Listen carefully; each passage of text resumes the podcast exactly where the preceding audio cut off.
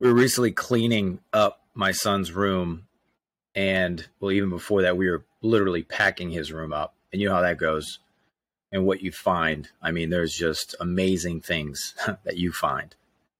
But we also had his trophies that he had collected, the football trophies over the years that, that he had that were on his wall or on his, you know, ribbons and, and, and trophies. And I just got, it's just became such a clear, vivid picture. We're talking about negative beliefs that bombard you. Talking about a lot of this fear, anxiety, worry, guilt, shame, trauma. And it's something that I'm working on in this new group coaching course. If you're interested to be coached by me in a group, this is what it's all about going through these things together. Small group, limited group. Let me know, message me if you're interested. Apart from that, my son has his trophies, right? They're up on the wall. I was talking to a client today and he was down. He was full of anxiety, full of guilt, full of shame. Started to explain why, and a lot of it had to do with money issues.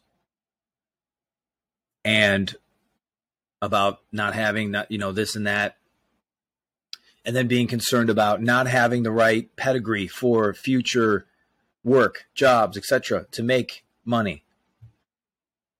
And I said, let me just, first of all, are these requirements that you're concerned about?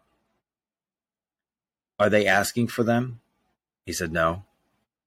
I said, well, what would they ask for? And he mentioned them off. And I said, have you done those before? He said, yes. I said, can you tell me, can you go look back at the trophies that you have won over the years and remind me and remind yourself what those trophies were.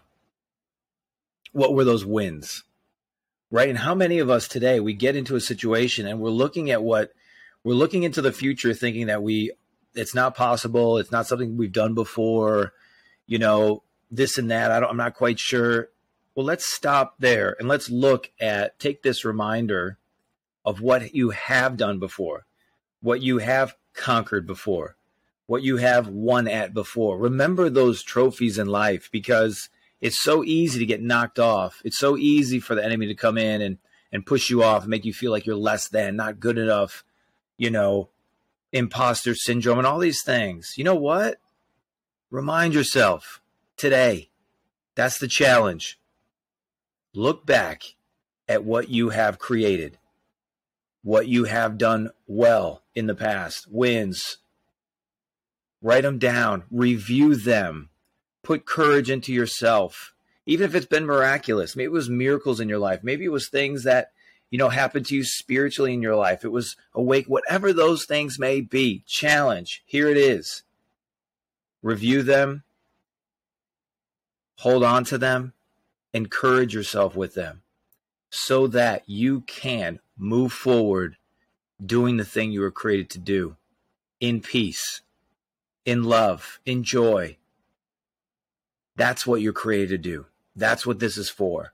That's what remembering those trophies is going to do. I want to, I'm praying with you. I'm rooting for you. God bless. I'll see you on the next one.